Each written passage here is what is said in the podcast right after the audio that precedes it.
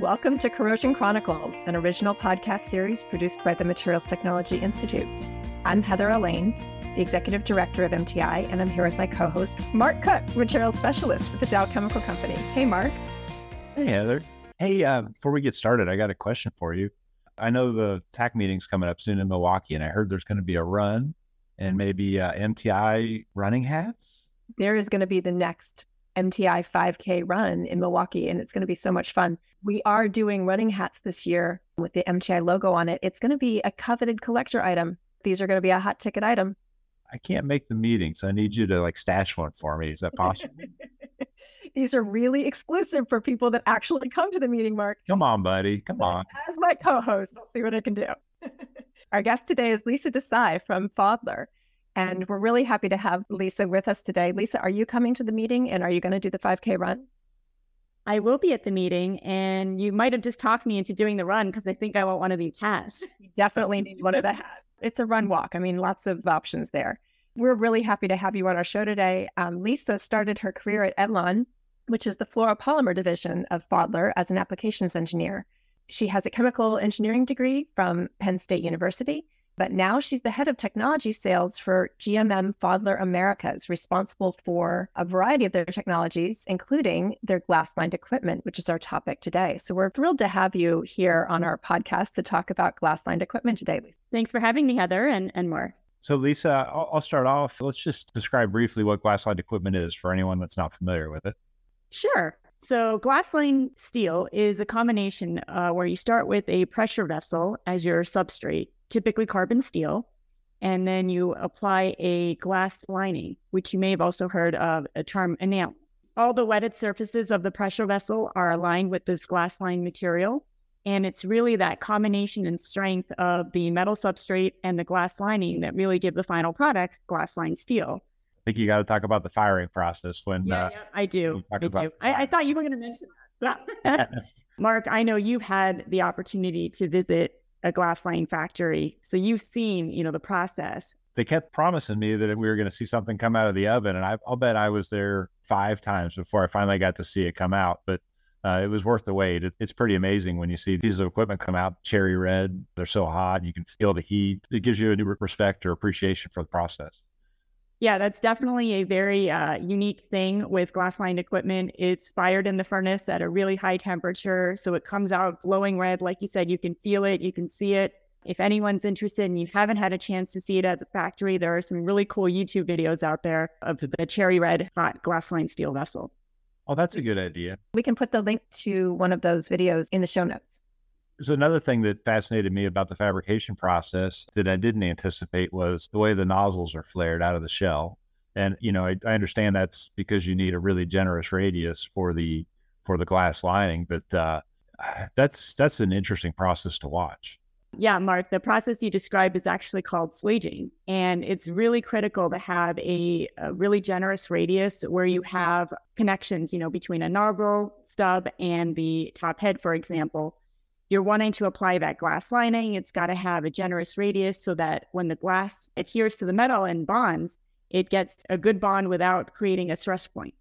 While we're talking about my tour of uh, glass shops and the cool stuff I've seen there, the other thing I wanted to mention that I found just fascinating was the coating process itself. I guess you're going to get into the fact that it's multiple coats, but just the skill level of the folks applying the frit, the spraying process itself is just amazing. I mean, uh, those guys have to be among some of the most skilled coaters in the world. Yeah, spraying glass is really an art. A lot of people start off as an apprentice and build their way up and develop skills over years. It's a very manual process. There is no automated robotic spraying application. It's done by hand, and uh, a lot of skill goes into that. And each piece is unique. You know, it's uniformly sprayed. You've got to be conscious of getting good thickness and good uniformity, but doing it over a multiple layer process. And that does take a lot of skill to develop. In a really complex geometry. Correct. So, when would you use glass over other materials or construction options? Good question, Heather. So glass is a really universal, versatile uh, material of construction. You know, it's got great corrosion resistant properties, which is why it's utilized like quite commonly.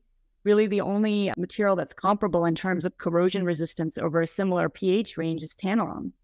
So um, if you're looking for, you know, cost-effective, high durability material that's good in corrosive services, glass is a great option that's also very economical compared to a lot of other materials of construction. Is it also used in high purity situations? It can be. There are definitely room for glass in the pharmaceutical and high purity environments. Pharmaceutical in particular is a very much a place where glass line equipment is used when you're talking about ultra high purity, you know, you may actually go look at a fluoropolymer instead, but for medium levels of high purity, glass is a good option. All right, cool. And what about repairing it? What are your options if it gets a crack or? Sure. So that brings up a good point. You know, a lot of people think glass and they think, hey, it's fragile, it might break. You know, you see all these handle with care type uh, disclaimers when you think of something that's traditionally a glass material. Glass lined equipment isn't like that. It's not really as fragile as it may seem because there's a really strong bond between the carbon steel and the glass lining. Not to say that repairs may not be needed. You know, things do happen. A lot of times, impact is probably the biggest area where you might see a concern for breakage of glass lined equipment. There's a couple of different ways that we can repair. You can use something called a shield or a plug. Those terms may have been heard of, you know, in industry. A lot of times you're repairing glass lining with another material of construction, such as tantalum or even fluoropolymer PTFE, you want to use materials that are similarly compatible. That's why, you know, you're using glass line material in the first place because you need that corrosion resistance. You use similar materials to repair it. It's really important during a repair to make sure that it's done by somebody that is experienced, that has the skills to do the repair. So either an OEM or, you know, a service contractor that has the experience trying to do glass line repair uh, on your own is I want to chime in one one second and say I get questions a lot within my company. Uh, people saying, "Hey, we got this glass vessel. We've got a problem. We just need to put a little more glass back on it. Can you can you hook us up?" And, and it's good to understand that it's you're using other materials, and it tends to be more of a mechanical type of fix, and it just it's not really a proven technology to just apply more glass in the field. Correct. Unfortunately, you, you can't bring a furnace out into the field to spray a little bit more glass on and, and fix it right up. So it is a mechanical repair using another material of construction or a combination of materials to do that repair in the field. Those repairs, they can work. They can work and get you out of a bind, especially if you're in a critical situation where you just need to keep running, finish up a batch or finish up a, a production run but it, it is a good idea to keep in mind that those are temporary repairs, you know, however long that temporary fix may last. And you should think about what the next step is. Sometimes repair isn't the best option, right? It may not be feasible depending on the type of repair, the spot where it's located, or the extent of it, or it just may not be economical. In that case, you can consider something like reglassing. I guess I'd like to discuss what types of damage can occur to the glass besides small chips what are the weaknesses? What are the vulnerabilities of glassware? So, a couple of different things. Impact damage, as I mentioned, that tends to be more mechanical. You can also get uh, damage from thermal shock or thermal stresses. Thermal shock occurs when you have a strong temperature differential between the inside and the outside, right? You're either introducing a hot fluid into a cold vessel or a cold fluid into a hot vessel. Those are things that really need to be thought through. There is a good rule of thumb that the temperature differential for glass line equipment should be no more than 260 degrees Fahrenheit between the inner and outer surfaces. So that's a good thing to keep in mind. Which is actually a lot, right? You compare that to some other materials of construction, and it, it's actually pretty resistant to thermal shock compared to the FRP, for example. Yeah, there's a lot of uh, design considerations that go into you know the basis of the glass line equipment. So it is good for withstanding a lot of things but there are just things you need to be aware of that you know that could occur and it's important to follow the guidelines that are out there. There are guidelines for thermal shock and you know what temperature you can use in the jacket versus inside the vessel. I, I think it's a good time to mention there's an mti reference on glass line steel damage mechanisms that for for my role, it's one of the best uh, MTI references we've got. I, I love that book and, and have used it a ton. It's got good images and and a great pictures. great description of every damage mechanism. Yeah. Yeah. So Lisa, you mentioned reglass just offhand, and I wonder how many people know about that. Is that I mean, basically, you're talking about just taking the old vessel and sending it back to you guys and having glass applied again, right? Does that make sense? Why would you do that instead of just getting a new vessel? Sure. Yeah. Actually, it's, it's quite common bringing an old vessel back, uh, it'll go through a full, thorough inspection. So the glass will be removed, the jacket will be removed, the metal vessel will be inspected to ensure that there's still a good amount of steel and that it's got not not having corrosion of the metal itself. And then applying the glass lining uh, again. And um, well, let's say if I've got holes in my steel. I mean, odds are if the glass failed, I might have corroded right through the vessel. At that point, you can't reglass it, can I? You can actually repair the metal. You know, you can do metal repair on it first and then put reglassing on. The reason a lot of people consider reglassing is, you know, it's an economical option compared to buying new. Oftentimes, it's also a faster process than buying new vessels. You know, you you might want to say uh, you need something back in, you know, 12, 14, 16 weeks, something like that, because your process requires you to be up and running. Waiting for a new vessel, you're building head, you know, you're building shells, you're constructing the entire carbon steel vessel and then putting it through the lining process. The reglassing process cuts down some of that fabrication time. As you know, because you've worked with me for a long time, I'm actually going to need it in four weeks, Lisa. That's yeah, um, that's a little bit tougher to achieve, Marc, especially a larger and larger with vessels. yeah in the sites that I was supporting with glassline vessels, we always had spares of the glassline equipment. And so once we took one out, we sent it out for reglassing and put the other one in. And it's just sort of always an, a spare in the in the laydown yard. Is that common? I think more and more people are conscious with budgets and keeping the amount of spares that are desirable versus what you should have isn't as prevalent as it used to be, perhaps. But that's why reglassing is also good. You know, we we try to see if we can meet the timeline needs of a particular shutdown or a particular change out process by having that reglassing option available. You can actually pull it out during a shutdown and if, and within a couple weeks get a new one back. Correct.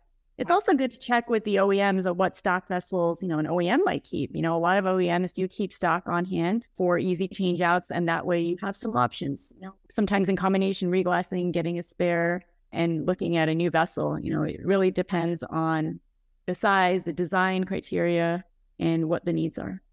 My company tends to have a strong spares program for glass-lined steel as well, partly because it allows you to use reglassing as an option.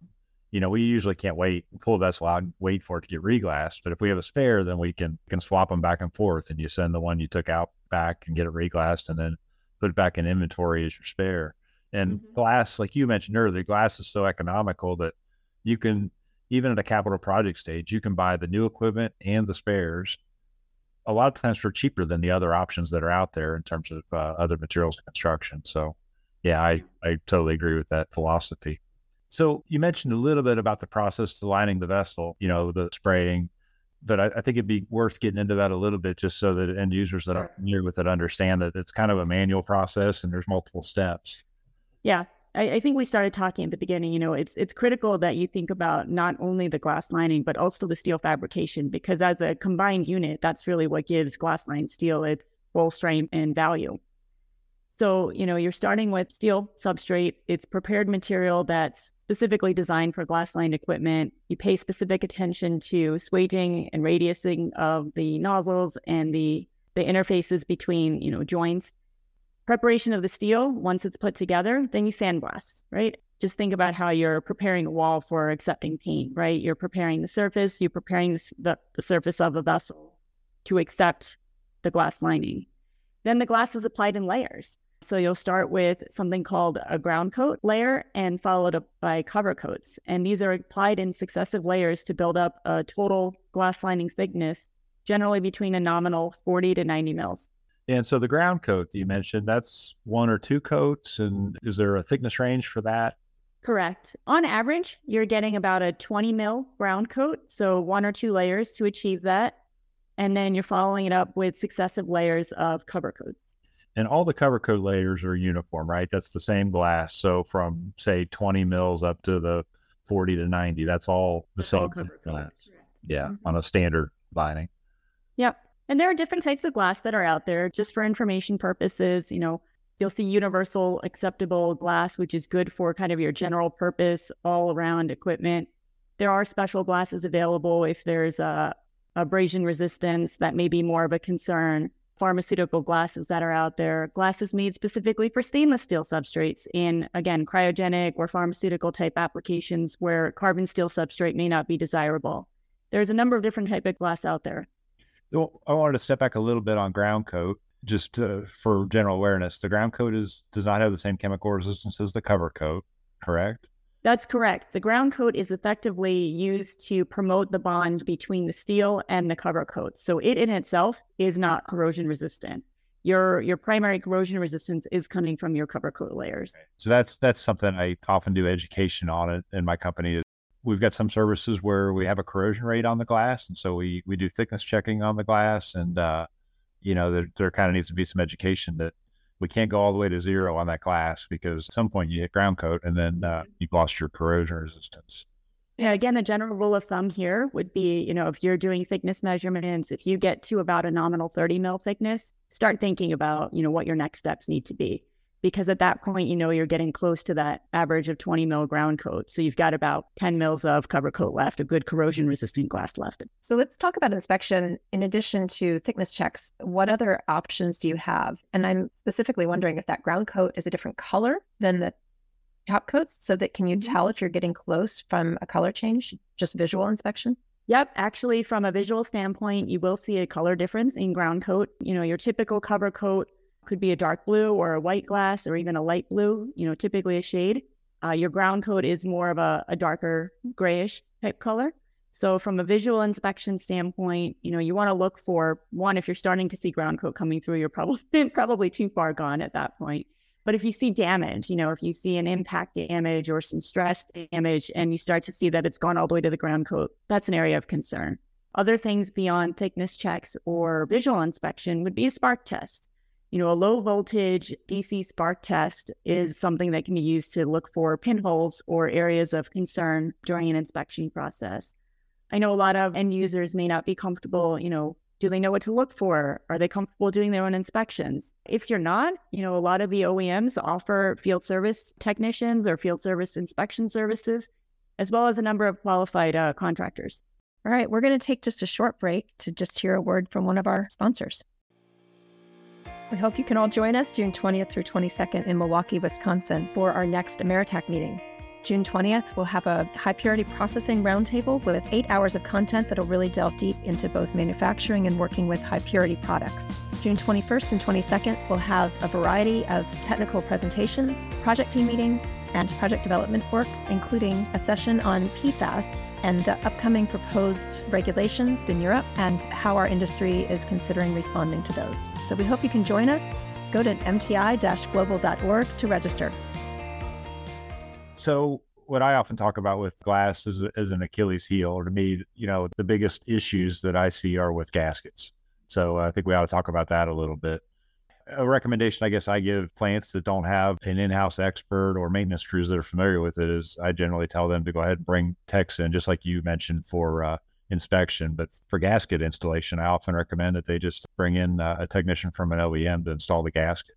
Sure. That's a good point you raised, Marc. You know, gaskets for glass line equipment are very different from maybe traditional metallic equipment.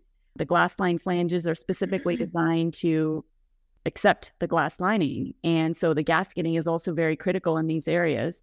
You'll often see, you know, envelope gaskets being used with a compressible insert material.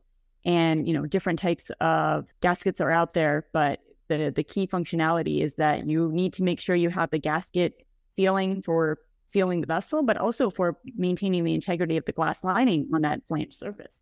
Yeah, and I, and I think uh, something that goes unappreciated from folks that aren't really familiar with glass is you need to be looking at the flatness of the flange, and there's a pretty good chance you're going to be shimming if the flange is above a certain size. Like the cutoff I would typically use would be 18 inches. If you're above that, you really need to be checking for gaps and, and potentially adding shims. Which, if you haven't done that before, it's a good thing to bring in a technician to at least do it once, where you can watch and, and learn. But you can't just crank down on that on those bolts on the you could. Correct. You want to be really careful with taking your your your full strength on torque. You know. I've always been told by mechanics, you tighten until you hear uh, you hear a crack, and then you back off and have a turn. yeah, you Marc mentioned shimming. You know, um, flatness with with glass flanges is, is definitely a, an area that good to mention, you know, during the firing process, there is definitely some potential for distortion of those flanges, and you may not have a completely flat surface at the end. Shimming is very common, especially again, if you think about a rule of thumb, about a 16th of an inch gap or greater is when you really want to look at doing shimming on those gaskets, oh. especially when you're using an envelope gasket. Sorry, you mentioned distortion. I to me, it's really interesting how that's handled in the manufacturing process. If you wouldn't mind going into that a little bit. Sure. So we talked a little bit about the whole glass lining process, but maybe we didn't give a full appreciation. These vessels are fired at a very high temperature, and you know you're going to have movement of the metal and then the metal in relation to the glass as well. So there's a lot of fixtures that go into place with supporting flanges during the firing process. The larger the flange, the more intricate and more important it is to make sure that you're giving a good support to that flange during the, the heating and cooling process so that we try to limit any movement of the metal in relation to its uh, original state because you're you're going through stress relieving process, right? At, at high firing temperatures, the metal wants to move. And my understanding is you're actually rotating parts from one fire to the next, right? You might have it oriented one direction, one fire, and it's different. Correct. Again, it, it all goes into the art of the glass lined equipment, the spraying, the firing, the design. It all works together in trying to make sure that you're ending up with a really robust, you know, good part. So, is that something that an owner should inspect for upon receipt of a new vessel? And is that like a rejectable thing if the flange is too out of flat? So, there are standards that are developed on a universal basis the DIN standard is one that's out there that's pretty universally accepted, you know, and, and I think you would find that the OEMs are working towards that. Um, a lot of OEMs will do flatness checks um, as part of their initial inspection protocol, and, and you can discuss individually what each OEM does as part of your inspection process. Okay. I guess I'd like to add that the uh, the flatness checks are very different from one shop to the next and are very interesting. There's a lot of innovation that goes into that because you know you can have huge flanges. Like there's some glass line flanges that are seven feet in diameter, and so that's a difficult thing to measure flatness relative to a flat plane on a seven foot diameter flange. And so uh, my advice would be as an end user it, to get into the details a little bit on that and have your own understanding of what's going on and not just accept at face value what you're being told I mean, yeah, you've got to have a, a, lot of these vessels have agitators. And so you've got to have at least one flange big enough to get your agitator in and out, right? Correct. So on flanges, one of my favorite topics is uh, bolting because it is so different on glass line flanges than any other type of flange that I'd kind of like to talk about that a little bit. Yep, sure. So uh, again, with the glassing process, your your flanges are actually you know stub ends, and for smaller nozzles, your typical up through 12 inch, you'll see what's called a split flange as the the flange mechanism, and that does use traditional ANSI type bolting. But on larger flanges, you'll actually see a mechanism called J clamps as the hardware, as opposed to drilled flanges and bolting. Uh, the thing that blows me away on that is a standard ANSI flange. You've got a predetermined number of bolts, and then you decide how tight am I going to make these bolts. And on glass line equipment, it's a completely different philosophy. You say, okay, this is how tight we're going to make the clamps. Now let's decide how many clamps we're going to have. Which, you know what I mean? It's thinking about it in a completely opposite direction, which is interesting because you'll see some flanges where the clamps are spaced. I guess I feel like I've seen eight inches apart between clamps, and then other places where the clamps might be an inch an inch apart. Yeah, so the number of clamps and the size of the clamps is actually uh, determined by the size of the opening and the internal pressure. The other thing I've as I've worked with different plants within my company, uh, I've come to recognize that it's treated differently in the U.S. versus Europe. In the U.S., they tend to say, okay, if you've got a one inch J clamp, we're going to use this torque. But in Europe, they'll specify different torque values for that same clamp, which was just a big surprise to me, you know, because I kind of went into it assuming that it was done the same way across different different continents, but it's not. Do you know why that could be or why they do that? Yeah, I, I, think what you should keep in mind is, you know, some vessels may be designed to DIN standards versus other vessels would be designed to ASME standards, which would explain the difference between Europe and, you know, the US market, for example. And based on the flange design, your clamps may be different as well. And that, that actually brings up another good point that, you know, you really can't interchange clamps between different manufacturers it's really important to note that each manufacturer has developed their own designs and they're not interchangeable. Yeah. Speaking of clamps, that's another thing that if you've got glass lined equipment, you really need to get into is clamp management because, uh, like for us, we we don't reuse bolting. We tend to always replace bolts if we're going to reassemble a flange. But clamps at 150 bucks a pop or whatever they can be, we tend to try to reuse those if they're in good condition. Yeah, as you're reusing clamps and you've got different manufacturers of clamps and different sizes, and you kind of have to keep them all separated, and, and you want to keep the same number of clamps on it that that's on the drawing. If you're going to reuse clamps, you got 86 on a big flange, and then 14 of them aren't really worthy of being reused. You got to have some new ones, and yeah, that that can be kind of a task. But yeah, one thing I would I would suggest or recommend is you know there are different clamp styles available in terms of finishes. So if there is a really corrosive service or some concern about materials of construction in a facility or a particular project or environment, you know, zinc yellow chromate tends to be a common option for clamps as far as uh, plating. But there's also Xylan coating available. There's nickel plating available. There's also stainless steel clamps. So depending on the the area that it's being used in, that may be a consideration to make right out of the gate for future maintenance. That's a very good recommendation. We've definitely gone to those Xylan clamps in a lot of applications and had good results with those. I guess just a quick thing on, on reuse is uh, we've gotten very rigorous about it when we reuse clamps. We require the nut to be spun off completely. We wire brush the threads, we lube it back, and then the mechanics have to thread the nuts on and take them all the way down the length of the shaft. And if they don't spin freely the whole way down, we don't reuse it. But uh, you know, if, if you don't do that, you're going to end up wasting money because you know put putting a gasket into a glass line piece of equipment is not trivial. And if your clamps aren't working perfectly then then you're adding extra problems in and, and potentially uh, doing the effort twice or three times. So we always do that. One other thing i want to mention with clamps because i've run into it a few times is some clamps i don't know if it's uh, you know where they come from but sometimes we get clamps with cap nuts and i'm sure there's a good reason to have a cap nut on it somewhere or somehow but the stack height on a shimmed gasket is a little bit unpredictable.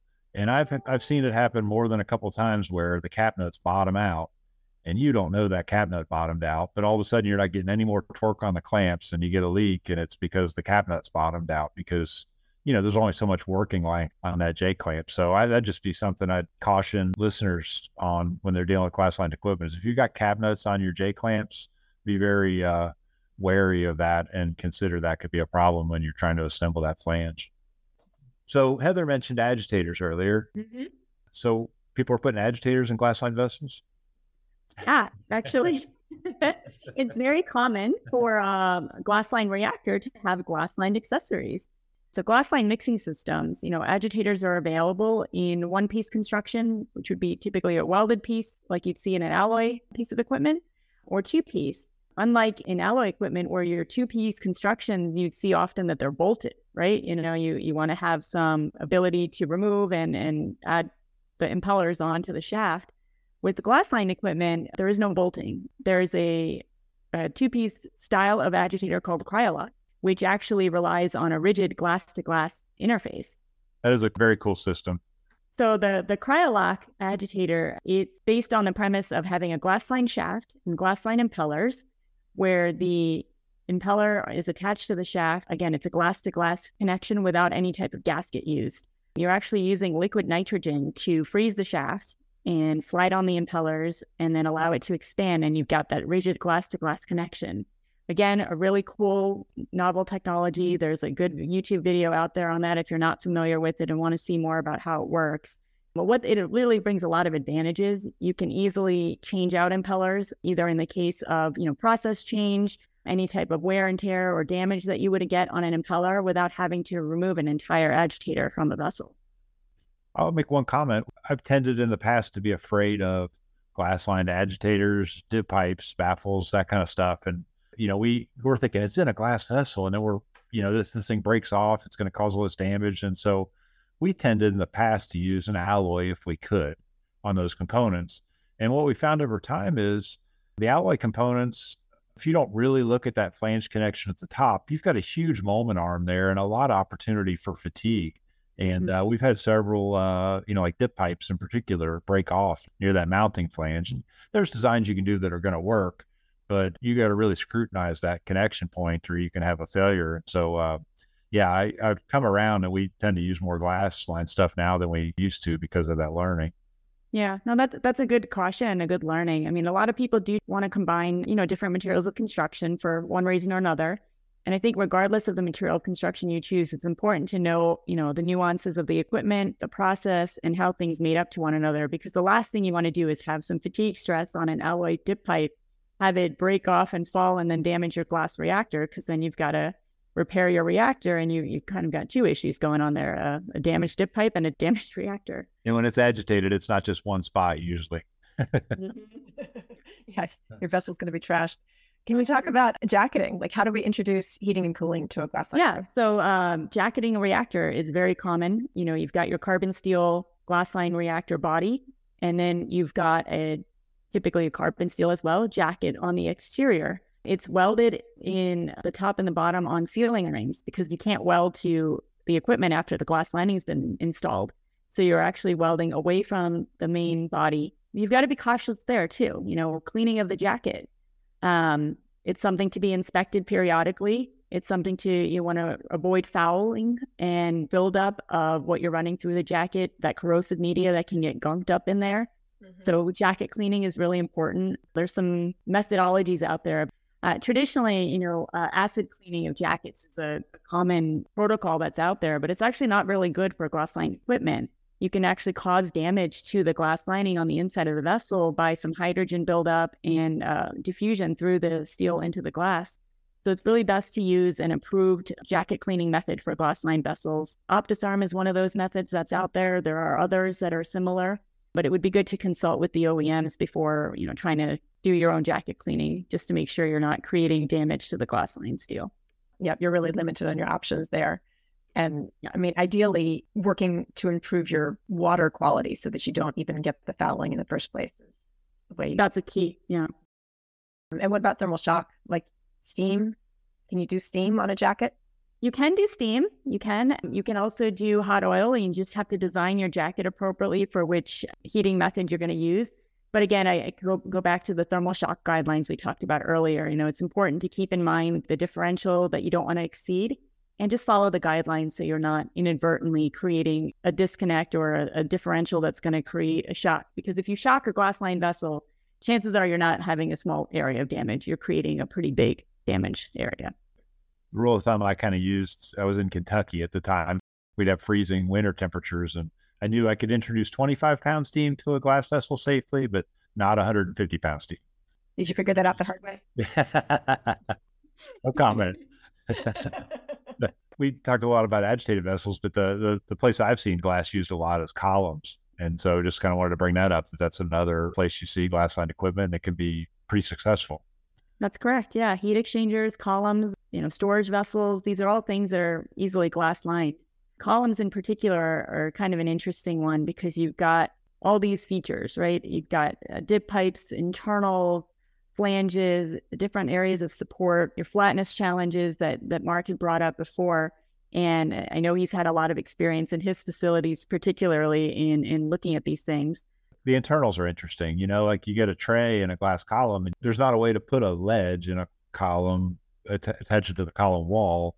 So we tended to use, or I guess it's it's the the OEM I think maybe preferred method, right? Is to use these uh, glass line donut rings mm-hmm. uh, sandwiched between the flanges. Correct. Yeah, that is the traditional method to use a support ring or a donut ring that's glass lined, but sandwiches between the flanges, and then your internal actually sits on that because you're not you're not welding, like you said, you're not welding a ledge or something like that on the inside of the glass lining. Um, another option that's actually uh, out there is using dummy nozzles and pins. You know, so you're not having to worry about extra stack up between the flanges where you've got a gasket below this donut support ring, a gasket above and creating more potential for leaks. So by using these pin method, you're eliminating some of those potential leak points and uh, still able to support the internal. I've seen that design and, and, been very happy with its performance, the the pins and dummy nozzles. If you don't have to seal, if you if the tray has to seal, it's if it's a collector or something. Uh, another method we've tended to use is to actually sandwich the tray deck in between the column flanges that can be problematic. You need to look at the material that's being sandwiched in between there and its mm-hmm. rigidity because the gasketing can get weird because you've got a gasket above and below it and shimming, mm-hmm. you know, and, and is that tray deck going to conform or not? And then the other problem we've had is thermal expansion. You know, if that tray deck tries to grow or shrink, it could either uh, damage the tray or warp it. Um, we've had, you know, Yeah, a lot of times your internals are, you know, ceramic or uh, PTFE, right? All of the fluoropolymer internals are very common in glass lined columns. So you've got a lot of different elements going on with, and uh, yet another material of construction. Can you use packing? yeah, we've got a lot of random packing, both ceramic and plastic. The ceramic, you want to be careful and, and float it in, you know, fill the column with water and, and uh, load it gently. There is also um, one of the Edlon products actually is a scuff liner, you know, to protect that Yeah. glass lined column vessel wall from the packing if it's going to scratch up the glass. You know, you can put a scuff liner in that's a essentially a, a wear part and protects the glass. That's a good investment on ceramic packing for sure. I agree. Lisa, this has been really great. I think we've learned so much about glass lined equipment and its strengths and limitations. Is there anything you want to add about just the chemical resistance or environments that don't do well with glass lined equipment? Yes, there's always that bad actor, right? so as we said, glass lining is really, really good over a great range of pHs and chemistries, but there are some negatives, strong caustics and hydrofluoric acid, HF. And if we didn't already learn it from Breaking Bad, you know, That was my favorite episode. I think that's one of the best things I've ever seen on TV.